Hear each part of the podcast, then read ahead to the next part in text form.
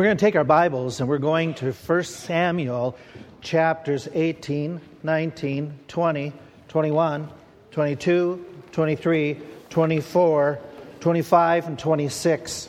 I forgot 27. So if you want to join me in that passage and put your finger there as we pick up in a series that, and this is what happens when I go on vacation and come back, okay, and been planning. Uh, do I have a sermon?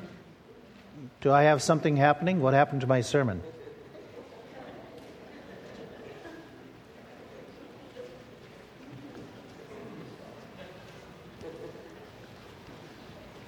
It was there just a little bit ago. We are on. Okay, here we go. If, if we're covering almost nine chapters, you're going to have to buckle up, and I'm going to talk really fast. Okay? So, what we're doing is we're talking about this guy. If you've been with us, we're talking about David and Goliath. And a couple of you mentioned, you said, you know, what was, you know, what's the big thing about David and Goliath? The big thing was Goliath. Okay, Goliath was huge. This is just an idea to give you a sample of how big he was. Well, David went out and beat him in battle. And after David beat him in battle, all of a sudden things you would think would go great and glorious, and actually they don't. It's almost like David becomes Robin Hood of the Old Testament. And by the way, that story of Robin Hood in the English background, the, the, the, Hebrew version is very, very similar. As you compare the story of David and what happens shortly thereafter, what happens is you have, you have very similar parallel situations. You got Robin Hood, okay, that's your David. You've got somebody who is a really cruel Prince John, wicked tyrant. That's King Saul. You have an individual who's going to work for him, like the sheriff of Nottingham, who's going to work in tangent with the king and has authority, and he's going to try to get rid of Robin Hood in what we're going to talk about today. His name is Doeg. Okay, he's that type of a character. You have a band of merry men that Robin Hood gets surrounding around him. Well, David has, starts off with 400, but then all of a sudden grows to 600 men who are the merry men helping him to basically plunder and go against Saul and give to the poor people who are being oppressed by Saul. You even have the preacher you have your little John type character. You have two of them that show up in this story a father and a son. And we'll mention their names Ahimelech and Abiathar. And as you start going through this story, remember what has happened right after David has killed Goliath. David was all of a sudden exalted in the eyes of the people. The people sang the songs about David. He became a, a, general in Saul's army. And he went out and had victory after victory. And Saul's response to that was Saul became very jealous, very angry. We talked about how Saul when David was in the palace and playing music, he was so angry, so jealous, he cast a javelin at David to try to kill him. Not just once, but he did it a second time. Saul, it says, became afraid of him, and we read that a couple different times. And so Saul says, I can't get rid of David with my own hand. I'll put him out in the front lines of a battle, and he'll get killed by the Philistines. He does that on a couple different attempts one with just regular uh, raids against the Philistines, one when he says, Go out and if you want to get a dowry to be able to have my daughter's hand in marriage, you go out and kill a hundred different Philistines, you yourself. And so he's trying to get rid of David, you know, through another means. And then what happens is we read as the story continues that Saul became his enemy continually. You read a little bit further that Saul says to all of his servants, Help me kill David. So he's got the guards, he's got the household, he's got his family members supposedly involved, or at least he thinks they're involved with trying to get rid of David. And so when David marries his daughter, he sends assassins to David's house. King James says messengers. It's the idea of people that are going there to take David out. David has to get out by sneaking out of the window there at night. And David runs to a nearby village called Ramah. Well, Saul sends some troops, some assassins after him to try to kill him there. And we read about that account how the first set of troops that comes they all of a sudden are overcome by the Spirit of God. And they're doing praising and worshiping, and they can't kill David. Saul hears about, sends a second group of soldiers. Same thing happens. Saul sends a third group of soldiers. Same thing happens. God's protecting David. God's, God's really involved with taking care of David. This begins a period of time that some say lasts a minimum of six years, some say 10 years, some say 15 years. It's an extended period of time that David is a fugitive. He's living in Sherwood Forest. He's, uh, he's there, he's banned, he's, he's basically got a bounty on his head. And that's where we picked up in the story where Saul now is after him. And you read in chapter 23, he sought him every day. For years, at least six to ten years, every day he's being hunted aggressively, actively by Saul. We read that it says that David saw that Saul was come out to seek his life. His father in law isn't kidding. His father in law isn't trying to just put him out of business or to just get him out of the way. He's trying to kill him. And David is going to go through some tremendous turmoil, tremendous difficulty during these fugitive years. I've given you in your notes a map a map to just help you in your own Bible study. And it gives you an idea of what these years of, of exile, these years of fleeing for his life, where he ends up going all over that central part of Israel. But let me just kind of capsulize and then bring some thoughts to light here as we just go through this entire story. I'm not going to look at any particular text only until we get to chapter 24, but I'm just going to summarize those few chapters for you, and you can follow along as we do this. David flees, and the capital city he flees from that starts this years of being a refugee is from the city of Gibeah. And David flees to what we already mentioned, to Ramah. He's there shortly, and then he goes to the town of Nob. The town of Nob is the worship center where the tabernacle is at this time. It's their holy site. There are priests there. The priests from the, from, that, that are being led by a man by the name of Ahimelech. Ahimelech, when David shows up by himself, Ahimelech says, What are you doing here? David, you've always been with a group of soldiers. What are you doing here? And David, David deceives him. Okay, Ahimelech doesn't know what's going on. David says, I'm on a secret mission for the king. And I don't have anybody uh, with me, but I'm really, really hungry. Can you give me some food? There's no food there except for the table of showbread, has the different loaves of bread that are representing the tribes. And typically, at the end of the day, they either burn some of them or they give them to the priests. They're hallowed bread. And so that's how they would dispose of them. He says, I've got no bread here. There's nothing here. There's no food. This is a worship center. This isn't a tourist spot. We have no McDonald's. We have no you know, Wendy's. We have no Burger King. We have nothing here. Okay? But all we have is the showbread. And David asks if he can have it, and Ahimelech gives it to him. And then David asks for something else. David says, Do you have any spears or do you have any swords? And Ahimelech responds and he says, Well, the only thing that we have here is the sword of Goliath that you brought here and dedicated to the Lord, and it is on display here so when people come and worship, they remember that God gave the victory. And David asks, Can I take the sword? There is none other like this sword. Can I have it? Because David's weaponless. He had to flee from his bedroom at night. And so Ahimelech gives David the sword. Now, in this picture, you can barely see it, but they're trying to portray all the way at the right, you see a guy in green. This guy in green is there, and we don't know why, but he's there. His name is Doeg. He's an Edomite. He's not there to worship. He's of a different, uh, different, whole different group, a nation. But he's, a, he's an Edomite who works for King Saul. He's the chief shepherder, as the passage talks about, or chief, you know, provide, taking care of the, the uh, field hands. And so Doeg sees Ahimelech and David talking. Keep that in mind. It's going to come back. David leaves this area, and David goes, in an odd way, David goes to the Philistines. He's going to leave the country. He figures that maybe he can have some type of a treaty with the Philistines, get along with them, do something.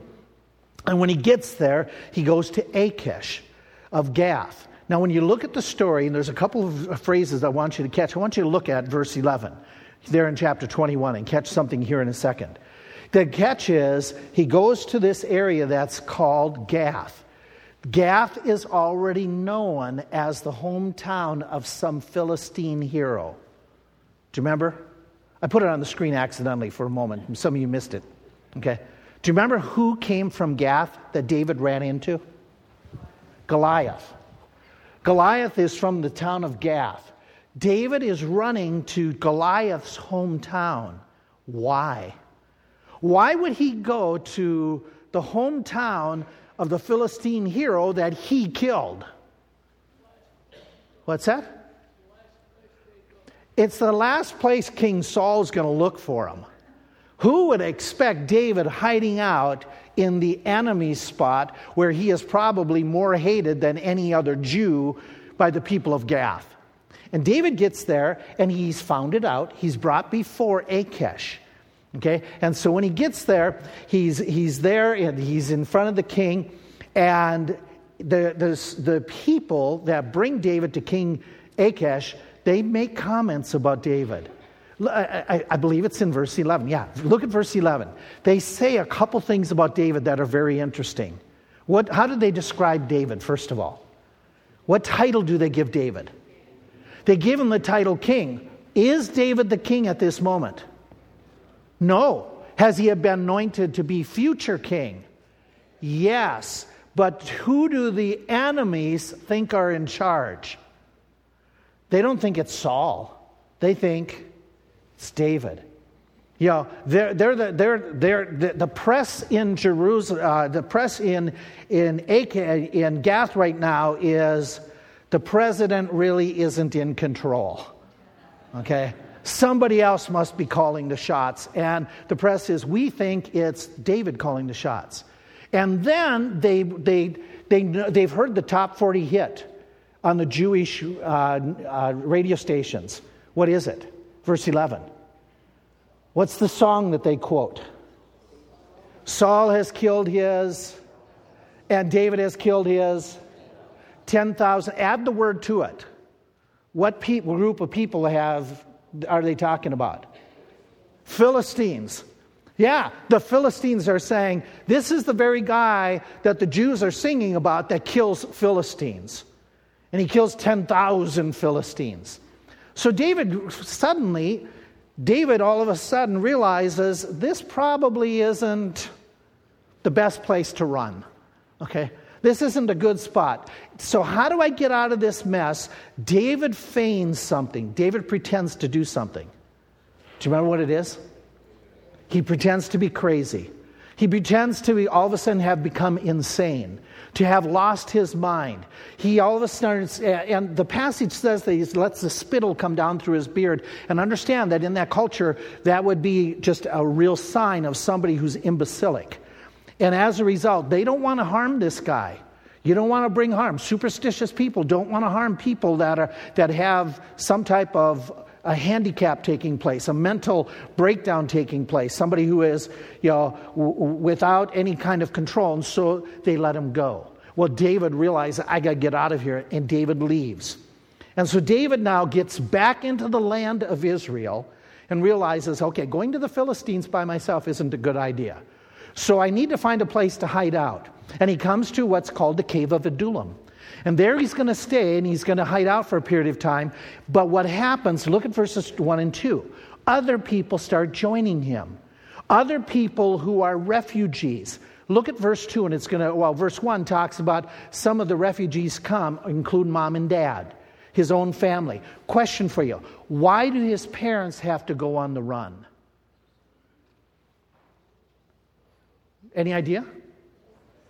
Okay, in Old Testament times, if you're if your enemy that you're you want to get rid of, you get rid of your enemy plus the entire family.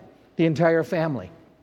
And so mom and dad have to run for their lives, which with the conclusion is probably brothers as well, which is the conclusion sisters, family members, they all run. And then verse 2 talks about other refugees come who are they're being oppressed by the taxes, by the difficulties that Saul is putting upon the people. And so those people are upset and they want to get away. We read in chapter 22 where it makes that comment, where it talks about these people gathering in this moment of time, that it says that those individuals, oh, I got to get to the right page, excuse me. It says that every one of them that was discontented gathered themselves. The idea is that they are oppressed and they are upset about it. I want you to hold your finger here and go back a few chapters. I want you to realize that this was exactly what was predicted would happen just a few years earlier. Go back to chapter 8. In chapter 8, just you know, we're talking like 25, 30 years earlier, God had, had, uh, was leading the people through the high priest. Eli was the guy at the time, or Samuel was the guy at the time. And while he was leading, the people said, We want to be like other nations. We want our king. And Samuel says, You don't want a king. A king's going to give you problems. You're going to have problems. No, we want a king. We want, and so Saul was, Saul, Saul was then revealed to be the king. And God predicted this. God says, and we're going to jump down to the end of verse 8. When Samuel was there saying, okay, we'll get, God will give you a king, but keep this in mind. Verse 18, chapter 18. Uh, chapter 8, verse 18. You shall cry out in that day because of your king, which you shall have chosen, and the Lord will not hear you in that day. What, what are they going to cry out? Well, look at the previous verses. He'll take your sons. He'll take your daughters. He'll heavily tax you. He will do things that will be oppressive. God predicted this is exact thing would happen. And here it is now, a few decades, a couple decades later, that all of a sudden it's happening. People are fleeing. They want to get away from King Saul because King Saul is acting like the Taliban are acting. And so they want, he wants, they want to get away, and they gathered to David. And so David, now this is when he first group of 400 fighting men show up. It's going to expand in the next few chapters. But he gets 400 fighting men, and he has now got David and his merry men. David has to do something with his mom and dad. So he takes mom and dad and he goes to Mizpah. Mizpah is in the land of Moab. Moabites and Israelites are ancient enemies. They are, they are in conflict. And David says, I need to go there. I need to talk to the king of Moab. And so he has an audience with him and he asks, Can you keep my mom and dad until I know what God wants me to do? And so the king agrees. My question, your question, why go to an ancient enemy to have them take care of your parents? Why would he do that? Any clue? Think of his ancestry. Okay, remember who David's dad is? Okay, his dad is Jesse. Okay, his dad, his grandpa, Obed, Obed's mom, Ruth from the land of Moab. So he's taking his parents to their homeland of their grandma so that they could help provide because there is a family tie to that David's immediate family. And so David gets them and they agree, but David doesn't stay there. David leaves. By the way, this is a moment that David is, there's another character introduced. His name is Gad. Gad will stay with David for years and years as his most intimate and successful, wisest prophet guide. And so he comes into the story. David returns gets back into the land of Judah. Mom and dad are safe. Now he can have more freedom to be able to move around without having the elderly folk there to slow him down.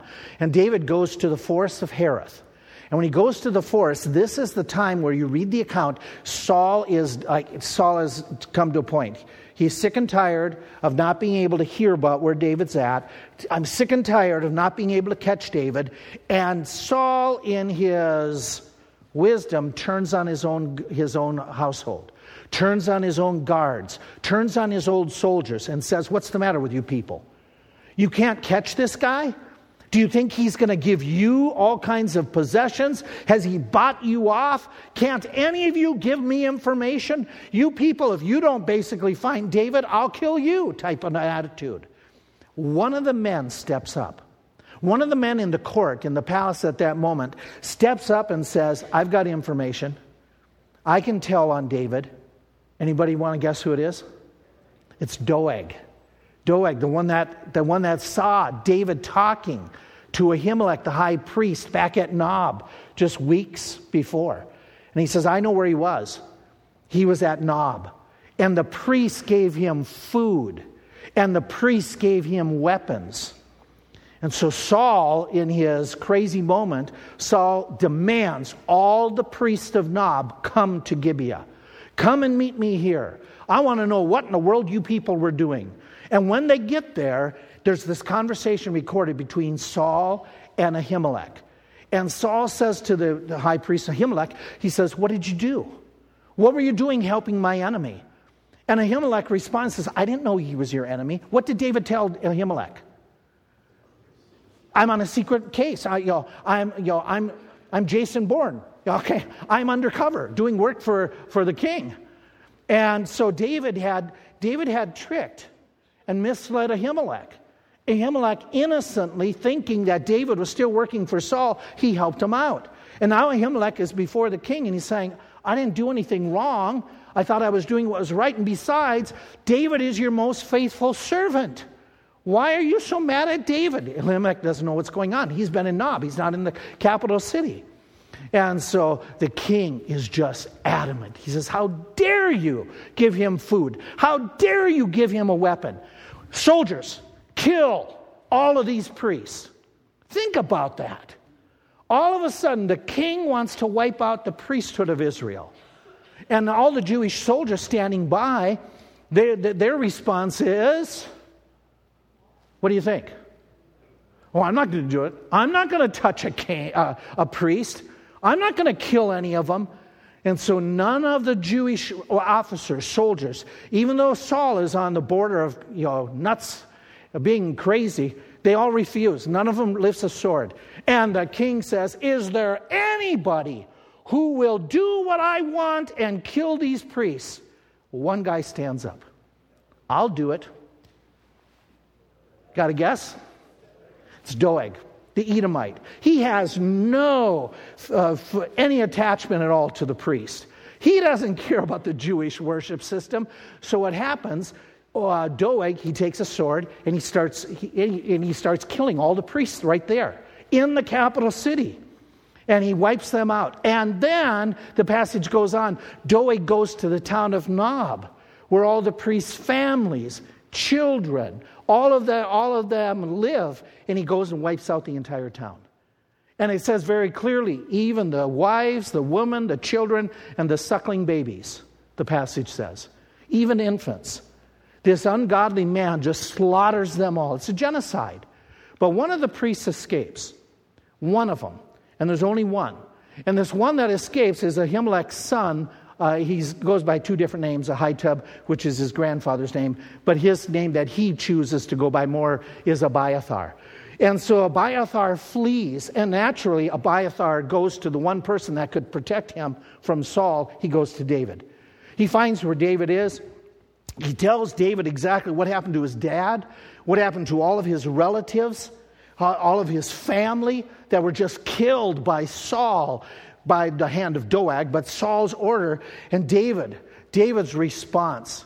We're gonna, we, we, we need to pause and look at David's response. Here, go in the text, and you jump down, and uh, we're in chapter 22 yet, and we read when David says, and go down to chapter 22, the end of the chapter, the last two verses.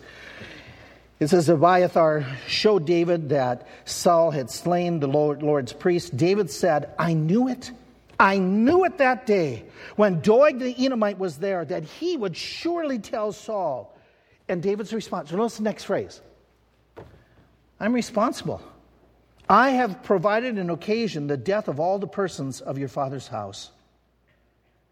David felt some form of responsibility for the death of the priests. Saul feels nothing. Saul absolutely feels only hatred and jealousy. David, the Robin Hood of this time, he's the one that feels. He's the one that understands that the people need these priests, that this is vital. David is concerned about the people and the, the, uh, their relationship with the Lord. Saul could care less. Who is the more righteous man? Who is it? Clearly, David is a man after God's own heart. But it goes on that what happens is David has to go on the run. And by the way, before I go any further, I want you to catch a historical note about the priests of Nob that were killed. It's an interesting historical situation. It had been predicted years earlier that they would all be killed, they'd be wiped out. The reason we know that is in 1 Samuel chapter 2 when we go back several decades. Eli was the high priest at the time, and Eli had two sons. Do you remember who they are? Hophni and Phineas, good or bad guys? Bad. Okay, very wicked priests. Very wicked priests. What did Eli do to stop his boys from their wickedness? Nothing. He scolded them, but did nothing. God says, The day shall come when I will cut off the arm of, I should do it this way for those watching. Um, when I will cut off the arm of thy father's house, that there shall not be an old man in your house. In other words, Eli, all your sons, grandsons, great grandsons, your part of the Levitical family, they're going to be wiped out. They're going to be killed. One day, there won't be anybody left. That was predicted. It came to pass that there's only one left in the story that we're reading right now, that we're referring to. Everybody else has been killed, just like God had said. And by the way, just to let you know, Abiathar is going to be uh, is going to turn against David in a few years, and before he has a family, any added family, he will be executed for treason. This prophecy comes to pass exactly as God said, fulfilled right to the letter. Keep that in mind. We're going to come back to that in a moment. David goes on the run. He goes to a city that he, he ends up hearing that the city of Keilah, which is a fortress Jewish city, that it's under attack by the Philistines. They send him a text that says, please come and help us out because they, they, they, they don't send a messenger to Saul, they send a messenger to David. Interesting. And so David is not sure. He says, okay, I'm going to go. And his men say, uh uh-uh, uh, we don't want to go to Keilah. You know, remember, we're running from Saul. Those people should go to the king. And when the king hears about the Philistines, surely he's going to come to Keilah anyway. We shouldn't go. So David does something. David inquires of the Lord. He says, Should I go? Shouldn't I go? And God says, Go. And David's men say, No, no. And so David inquires a second time. Should I go and help out the city of Keilah? God says, Go. David arrives and he thoroughly beats the Philistines who are on the outside of the city attacking the city. And David then is welcomed into the city as the victor, as the deliverer of the city, and the people are all excited about David. But then Saul hears that David has rescued Keilah. And it's told Saul that David's inside the city of Keilah. And so David, or uh, Saul immediately gets his troops together and marches towards Keilah, not to rescue them from the Philistines, but to capture David inside the city. David's response is God, what do I do? Will the people of Keilah protect me after I've rescued them? And God says, They won't. They'll turn you over to Saul. You need to leave. And so he leaves and he runs. By the way, this is the first mention of 600 men. And so now he has to go on the lam again. The people that he helped turned against him. His father in law is against him. And it just doesn't stop. So he goes to the wilderness of Ziph. And he gets to this wilderness, and it's there that Jonathan, we looked at here three weeks ago, Jonathan came and makes a covenant and says, My dad is wrong. You will be the king. I will serve you. I will do whatever I can to protect you. And they, this is the last time they see each other. And David asks God, he says, God, should I stay here in the, in the wilderness of Ziph? And God's going to direct him to go because the Ziphites, they have sent a message to King Saul. They said, Hey, your enemy David is here. And if you come, we will, we will take you to him. We know exactly in our region where he's at. So David has to flee again because Saul is coming. And Saul is going to try to get him. Now, when Saul comes, Saul brings with him a serious number of soldiers, okay? And he's ready to get rid of David. And so David goes to this area called Maon, and there's one mount there. And the story unfolds that David is going around one side of the mount to get away from Saul, and Saul, and they're, they're you know, doing this type of thing on those rocky crags and paths, and David is about to get caught. Finally, he's trapped on this mountain. But just then, a message comes. A message comes to, from another region, and it says, King Saul, we need you. We're being attacked. The Philistines have invaded the land of Israel. And so King Saul has to leave off the attack. He cuts, he's done. He has to go and protect his territory. And that gives David the opportunity to get down from the mount and run and get away from Saul. And so you have all of this happening where God used international armies to provide a rescue for David. Now, up to this point, you know, where are we at with this story? What's the point? Why all this history that for some of you go, oh, I don't care about mystery novels. I don't care about this kind of stuff. Would you care about this? Would you care about this lesson that is critical to your everyday living? Remember this simple lesson that, that, that just it just comes out of these chapters time and time again. And I've already alluded to several of the illustrations that, that are supportive of this truth. God said it, that settles it. God said it, that's it. Now, in our day, people have made the bumper sticker to say, God settles it, I believe it, that settles. Uh, God said it, I believe it, that settles it. Take away, I believe it. Doesn't make any difference whether we believe or not. God said it, that settles it. That's a truth. That truth is illustrated in this passage in two different ways. In the way that what God says could be considered bad, it will happen. It was in the case I've already mentioned. You will regret your king. You will feel oppressed by him. It happened. We already pointed that out in the text. Your entire lineage will be wiped out, priests. It happened. We've already pointed that out. There is a biblical truth that your sin will find you out.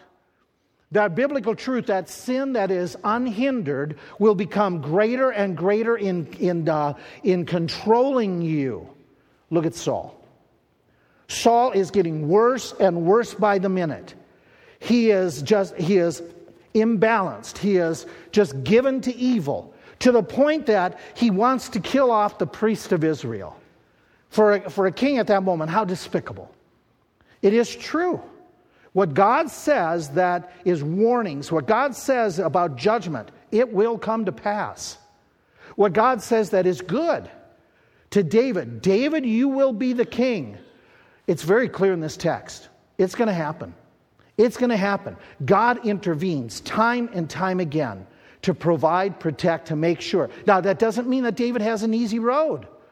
That doesn't mean because David's been told you're going to be the king that your path is going to be filled with roses all the way to the throne. We see in this text that that's not true. God is, is, God is molding David. God is bringing David to the point where he has nobody else to turn to but God. And it is so difficult, it is so hard. But God is preparing him because God has promised him, You will be the king, and it comes to pass. That truth is true for us today. What God says will come to pass, no matter who you are. What God has said that applies to you, it is true. What God says, no matter how much time passes by, you all of a sudden get involved with something, you never confess it, you never deal with it, and you say, I got away with it. Be sure your sin, no matter how much time goes by. It's a truism. It's a truism. No matter what others say, what others tell you, Oh, it isn't, it, it, will be okay if you do such and such against the word of the Lord. No matter what others try to, try to say, you know, it, it's never going to happen. You know, God doesn't keep his word. It, God, what God says is going to come to pass. No matter what your circumstances say. You might be like David in a moment where you feel like you're in a wilderness. You feel like everybody is hunting you. You feel like you, wherever you turn, there is something, somebody that is making life to the point that you don't know if you can go on. But God has said, God has promised, I will never allow you to suffer that which is beyond your ability, no matter what your circumstances. You say, I can't even, I can't even meet my needs. God says, I will provide your needs. Don't let circumstances dictate your faith. Let the Word of God. Here, let me, let me give you an illustration. Uh, uh, that goes. God says it, it settles it. That gives me great hope. It gives me great help. Heaven is a reality. God talks about heaven. If it were not so, I would not have told you. I find help in knowing there's a heaven ahead. I find hope in that. I find hope in the fact that we can know we're going to heaven, that you can know that you're on your way. These things have I written to you that believe that you may know. Not a hope so, not a guess so. God said we can know. And if you don't know this day, At the end of the service, when we sing a song, please get from your seat and go meet the people who will be right by those doors.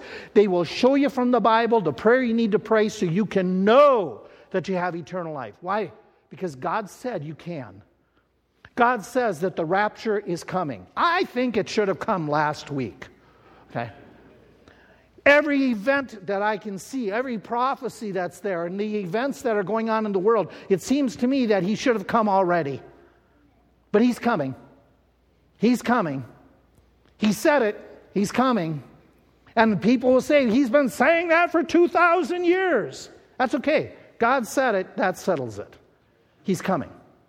The fact that our prayers can be answered because if we pray, He's going to answer. Now, it may not be exactly the way we want, but God will answer prayers. How do I know that? God said it.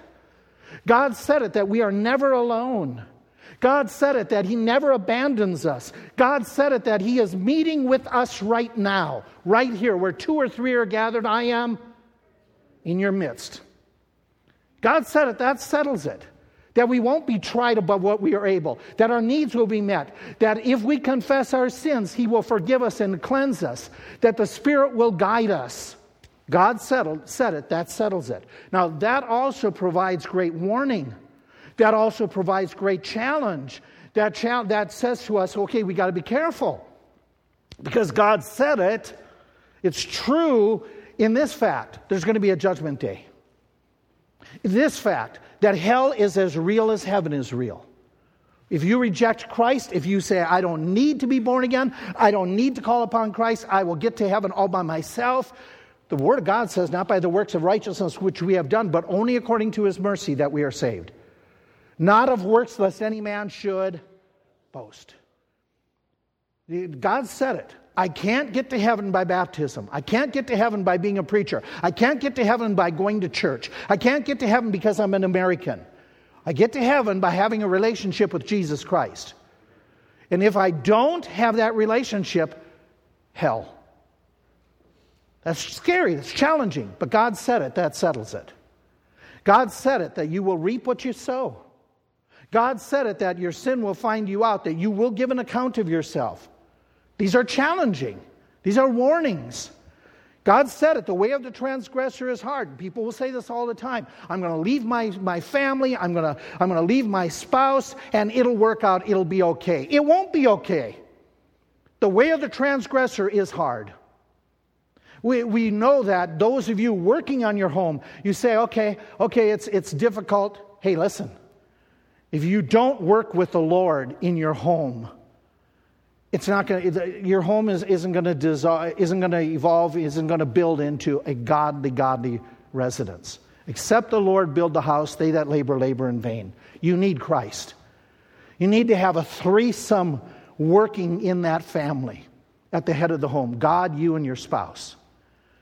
You said, hey, it's difficult to train children in this life. And it's not popular right now to use any form of discipline or correction. But the rod and reproof give wisdom. A child left to himself brings his mother to shame. It's not easy to correct, to discipline and disciple a child. It's not fun. That's why I told my wife she does it all. No, that's, that wasn't the case. It's not, but it's necessary because God said this. So we have that one principle. We have a second principle that you need to walk away with. The second principle is this one says, God said that settles it. Godly people seek to do right even in difficult times. Godly people seek to do right even in difficult times. David, a man after God's own heart, not a perfect man. Okay? He tried things in his own way at moments. He went to the Philistines and he got himself into worse mess. But the fact of the matter is, even in his most difficult days, and they were difficult, they were hard. They're, they're over with, but the passage makes it clear it is hard for David. What did he do? What did this man after God's own heart, this imperfect man like us, what did he do that enabled him to do right and to go through the difficult times? He's going to end up on the throne, but the path to the throne is hard. What did he do? Can I share with you in closing five different thoughts? Five different steps that David put into his life. Number one was this godly people who are going to make it through difficult times, they always do this. They regularly seek after God's fellowship, His will, His word. They stay close to the Lord. Watch David. When he was talking with Ahimelech, it says he inquired of the Lord of him. He had, when he was in Nob, he wanted to know, God, what do you want me to do? We read, David inquired of the Lord. We read, David inquired of the Lord. We read when he says to Abiathar, Bring the ephod, that which was used, the high priestly vestment that they would use to use the stones or however it was done, so that they get an indication. God of Israel, I beseech thee, tell thy servant. Do you want, do you want to see something really interesting? Go to the Psalms David wrote during this time. Go to Psalm 52. It's amazing how these Psalms read if you know the story. Psalm 52. For those of you who don't know where it's at, it's after 51. Psalm 52. Look at the title of the psalm, and it'll help you to understand. This is, this is written when David hears that Doeg has killed all the priests. Watch David's writing. Why boast thou my, thyself in the mischief, O mighty man? The goodness of God endures continually. Your tongue devised mischief, like a sharp razor working deceitfully. You loved evil more than good, lying rather than to speak righteousness. You loved all devouring words, you, you deceitful tongue. God shall likewise destroy you forever. He shall take you away and pluck thee out of thy dwelling place and root thee out of the land of the living. The righteous also shall see and fear and shall laugh at him. Lo, this is the man that made not God his strength, but trusted in the abundance of his riches and strengthened himself in his wickedness. That's Doeg. That's Doeg. But I am like a green olive tree in the house of God. I trust in the mercy of God forever and ever while I'm running from this guy. While I'm in the wilderness, I will praise thee forever because you have done it I will wait on your name, for it is good before thy saints. Do you want to see another one? Go a couple chapters later. A couple chapters later. This is when David is hiding in Ziph, and the Ziphites are telling Saul, Come, come, we got him in our area. Save me, O God, by thy name. Judge me by thy strength. Hear my prayer, O God. Give ear to the words of my mouth. Strangers are risen up against me, and oppressors seek after my soul. They have not set God before them. Behold, God is my helper. The Lord is with me that uphold my soul. He shall reward evil unto my enemies, cut them off in the truth. He, I will freely sacrifice unto thee. I will praise thy name, O God, for it is good. For he hath delivered me out of all trouble. Mine eyes have seen his desire upon mine enemies. Go to chapter 56. Chapter 56. This is when all of a sudden he goes to Gath and he's there and he ends up pretending to be insane he writes these words while he's there Be merciful unto me, O God, for man would swallow me up. Uh, he fighting daily oppresseth me. My enemies would daily swallow me up. For there be many that fight against me, O thou most high. What time I am afraid, I will trust in you. In God I will praise his word. In God I have put my trust. I will not fear what flesh can do unto me. Jump down to verse 10. In God will I praise His word. In the Lord will I praise His word. In God have I put my trust. I will not be afraid what man can do to me. Thy vows are upon me, O God. I will render praises to thee. You gave me a promise. I'll be the king. I don't understand, but I'm going to trust in you. For thou hast delivered my soul from death. Will, will you not deliver my feet from falling, that I may walk before God in the light of the living? Amazing. He wanted fellowship with God. He didn't turn against God. He wanted God's direction. He's going to praise God. He's going to sing to God. He's going to worship in the middle of a difficult moment. What about you? Have any difficulties lately? Any of you feel isolated? Any of you feel like they're out to get you? Any of you feel like you're at a border and you need to flee the land and it could cost you your life? Any of you feel like somebody close to you, a family member, has turned against you? Could be a spouse, could be a parent, could be a child, could be a distant relative. And it hurts, and you're challenged. It could be a coworker, it could be a classmate. And you're going through these difficult moments. What about you and the Lord? What about you in the moments where you feel like the roof is caving in? Have you run from the Lord or have you run to the Lord? See, those who are godly seek God even in the difficult moments. Give me a second thought. Second thought is they consistently follow God's commands. With that, let's add this, and they keep a clean conscience. I want you to go to chapter 24 and watch this portrayed in David's life. This is where we end up this morning, where we stop. In chapter 24, what happens is Saul has defeated the Philistines. He goes back on the attack. He takes 3,000 men and he chases after where he hears where David is. David is in the land of Engedi, or in the area of Engedi. When Saul is chasing and getting close to David, and I mean he's close to David as we see in this story, Saul needs to take a break. The passage says he found a cave to cover his feet. In other words, he needed a bathroom break. And so he found a spot where he can have privacy to go to the bathroom. It's a cave. He goes inside this cave, and as he is going to relieve himself, he doesn't realize it, but David and his men are in this cave. That's how close he's gotten. And they're close enough. David's there and his men, and well, let me, let me just pause. If you were one of David's men, what would you want to do? This guy, this guy catches you, he's going to kill you. There's no doubt about it, he's going to kill you. What would you want to do at this moment? He's got no bodyguards. He, he's, he's off balance in the sense that he's not protecting himself, he's relieving himself. What would the temptation be? Get even? Get rid of him? End the problem? End the nightmare? So David's men encourage David to do that. Look at the, look at the text. Look what they say to David. They say, The men of David said unto him, verse 4, Behold the day which the Lord said, Behold, I will deliver your enemy into your hand, that you may do to him as it seems good to you. David arose. And David cuts off the hem of his garment. That's how close they are. And Saul doesn't even realize it. And so what happens is think this through. Despite the encouragement of his men, despite the opportunity that circumstances seem to present, despite the idea that this would finish it up, everything would turn out good if I would attack, David refuses to attack Saul. Why? He's the Lord's anointed.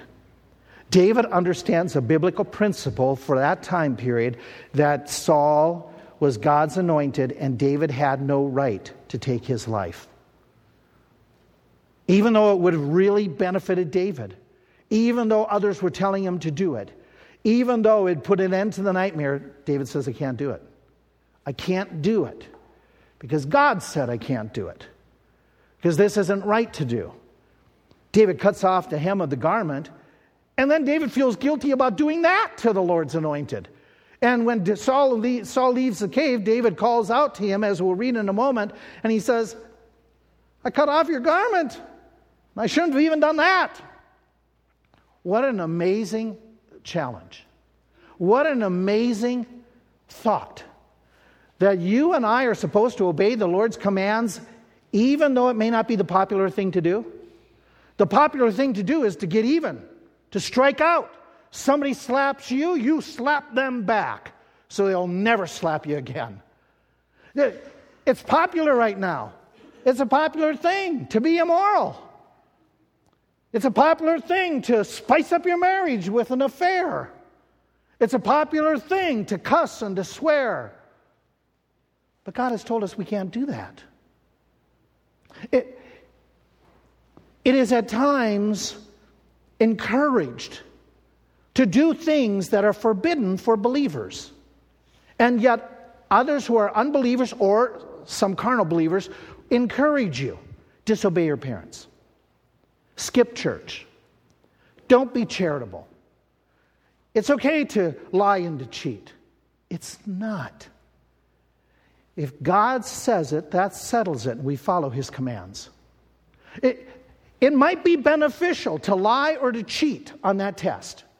It might be beneficial to, to and profitable to not report everything on your taxes. It might be beneficial to give a false insurance claim. It might be beneficial in your mind to tear other people down, but God says you can't do it. You can't do it. And those who are godly that make it through the trials and they maintain godliness are those who obey God's commands. Even when it's not popular, it's not encouraged. We, a few weeks ago, I, I, don't know what got over me. I, I, think I had a Saul moment. I agreed to a garage sale. I, I just don't, don't know what's, what got into me. And so we we're going through the different items, and somebody pointed out to us you know, because we were talking about getting rid of certain items. One of the items that our family, with the, you know, with grandkids and things, have collected a lot of are car seats. And so we had these car seats, and it was, what do we do with the car seats? And somebody had said, well, I can tell you what most people do with car seats. You can sell them and get good money at garage sales. But you do realize that's illegal. Yes, right? No? You can't, you can't legally, you can't do that. You can't sell them. And if they're after a certain number of years or been in an accident, you can't, you're not supposed to be passing them on. It's like the cribs that we had here at church. When we had to get rid of certain cribs, we couldn't give them away. We couldn't sell them because they were of a certain, they had to be disposed of. I know it's wasteful, but that's the law. And so it was pointed out, you know, people do it all the time. You know, and you could make a few bucks, and maybe you could take some of that money and give it to the church but it's wrong. Even though it's popular, even though it's encouraged, it would be wrong to do. Not only would it be disobeying, but what would that do to my, my your conscience? You see, David had a type which this is amazing. You want to see a conscience get seared? Follow Saul's life. You want to see a guy who keeps a clean conscience? He's not perfect, but he wants to keep it clean. He's the guy who, when the priests were killed, it bothered him that he had something to do with it in a very, very distant way. It bothered him. It bothered him that he had put Ahimelech in danger. It, it bothered David. So much so that when he cut off the robe, he makes comment to the king. It came to pass afterwards, verse 5, that David's heart smote him because he had cut off Saul's skirt. That he had even done that. He was encouraged to cut off his head, cut off his life. But it bothered him that he cut off the robe. What bothers you? Does it bother you to lie, or has it become a common part of your conversation? In your life, when you gossip about people, does it bother you or have you seared your conscience so much so that it's okay? Everybody else is doing it. Does it bother you when you go for days without prayer? Does it bother you that you forget to pick up the Word of God and to eat it, to feed on it? Monday, Tuesday, Wednesday, Thursday, Friday, Saturday? Does it bother you when you disrespect your parents, or instead do you feel emboldened and powerful when you sin against your parents by disrespect? See, our conscience, all of a sudden, we can sear it by saying, It's okay, I can be angry at a family member and still go to church and worship. Though Jesus said, If you have aught, you deal with it. But we cover it up, we cover it up, we cover up these things, and we justify them. And then we wonder why it seems so distant between us and the Lord. Godly people try to keep a clean conscience. Can I give you another thought? This one. You need to be a person of compassion. You need to be a person of compassion. During the middle of these difficulties, you still need to be a person of compassion. My text for this is Matthew chapter 5. Matthew chapter 5, that's in the New Testament. It's in the midst of the Sermon on the Mount. I want you to catch something out of this text. Keep your finger in chapter 24, 1 Samuel, but Matthew chapter 5. This is a very, very, very important text for you and I to understand because we have heard that it's said, an eye for an eye, a tooth for a tooth. But verse 39, Jesus speaking, our Lord, our Master, our Commander. But I say unto you that you resist not evil, but whatsoever shall smite thee, whosoever shall smite thee on the right cheek, turn to him the other also. If any man will sue thee at the law, take your, to take away your coat, let him have your cloak. Whoever shall compel you to go a mile, give him two. Give to him that asks thee, without worrying about borrowing. You have heard it said, you have heard that it hath been said, You shall love your neighbor and hate your enemy. But I say, what does he tell him to do? What does he say? But I say unto you, verse 44 Do what with your enemies? Love your enemies. Bless them that curse you, do good to them that hate you, pray for them that despitefully use you and persecute you. May I make an observation out of this text? That is an important observation. He did not command us to like our enemies, He commanded us to love our enemies. The people who had hurt you, He didn't say you have to like them. Like them deals with feelings. Like them deals with, you know, you know that that emotional aspect. Love is dealing with actions. You treat them right. You do right. You don't become vengeful. You don't retaliate. You do what's right. You do what's good for them. You even know retaliation. You give up your rights, your property. You do the extra mile. Watch David in 1 Samuel, living this out. Years before it was stated by Jesus. Watch David's words in chapter 24. When David comes out of that cave, watch what he says when he calls to, to, uh, to Saul. Verse 8 David, moreover, rose afterward and went out of the cave and cried after Saul, saying, What has he called Saul? Hey, you jerk! Did he say that? What's he say? My Lord the king. And when Saul looked behind him, what did David do? Cast a spear? Cast an arrow? He bowed, stooped with his face to the earth, and bowed himself. In fact, go down a little bit further. What does he call this man in verse 11? My father. He spoke with respect. Now, don't get me wrong. Does David challenge Saul? Oh, absolutely. Look at the text.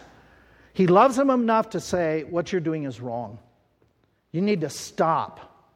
You have come after me, and I have done nothing to you. And so here he is. He's warning. Wickedness will just keep on doing wickedness. You got to stop, buddy. But there's David showing compassion, self control, letting God take care of it in a moment when he could have killed this man who was after his life. Can we add, add this thought? Okay. Are you an individual when it comes to arguments, you have to have the last word? Are you an individual that you do turn the other cheek or do you have to lash out? Are you an individual who insist on getting your rights, even though it may mean you're not acting righteous? Are you an individual who is respectful? Do you harbor resentment? That, David puts it aside and says, We can't do that. We can't do that. i close with this thought. David does the last of all these things, which is probably the first of them all. David trusts the Lord. He says to Saul, The Lord therefore be judge, judge between me and you, and see and plead my cause, and deliver me out of thine hand. It's up to God. I have to leave this in the Lord. We already read David's songs where he's trusting God. But what strikes me and what challenges me more than anything is this. We said God said that says that godly people will seek to do what's right even in difficult times. In the middle of the difficult times, we read the Psalms that David was still singing. He was still praising God. He was still worshiping the Lord. He was still trusting in God. May I ask you a really pointed question? What have been your songs in recent days? What has your speech sounded like? What have your songs of woe, whining, or worship? What have they been? Because out of the mouth, or out of the heart, proceeds the words from the mouth. Let me ask you a really, really, really, really, really pointed question. What's your songs going to be this week? Do you need to change your tune? I hope. I hope that this week, when things don't go the way I want them to go, I hope when the weather isn't the weather I want it to be, I hope when Deb isn't as good to me as I deserve to be treated, I hope my words are like we sang earlier the Lord is good. The Lord is good. You are always good. So, with that in mind, maybe, maybe we need to take a song this morning and to sing this song to the Lord and asking Him to help us with our lips, our thoughts, to really honor Him, to get it right, to be right this week.